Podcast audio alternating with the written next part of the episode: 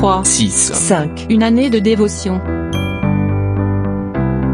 Y a-t-il une personne qui veut confier sa vie à Jésus-Christ? Une personne qui a besoin d'être pardonnée, qui veut voir Dieu changer sa vie disait le prédicateur. À l'écoute de ces mots, je me suis tourné vers mon père. J'ai regardé son visage amaigri et usé par les excès et je lui ai dit Papa, Dieu t'appelle aujourd'hui. Il n'est pas trop tard pour toi, il n'est pas trop tard pour changer. Il m'a regardé et m'a fait un signe de la tête comme pour dire Tu as raison mon fils. Puis il s'est levé et est allé jusqu'à l'estrade pour confier sa vie à Christ. Il avait 70 ans.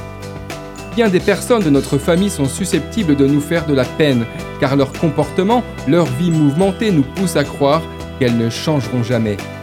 Aujourd'hui, ce peut être votre cas.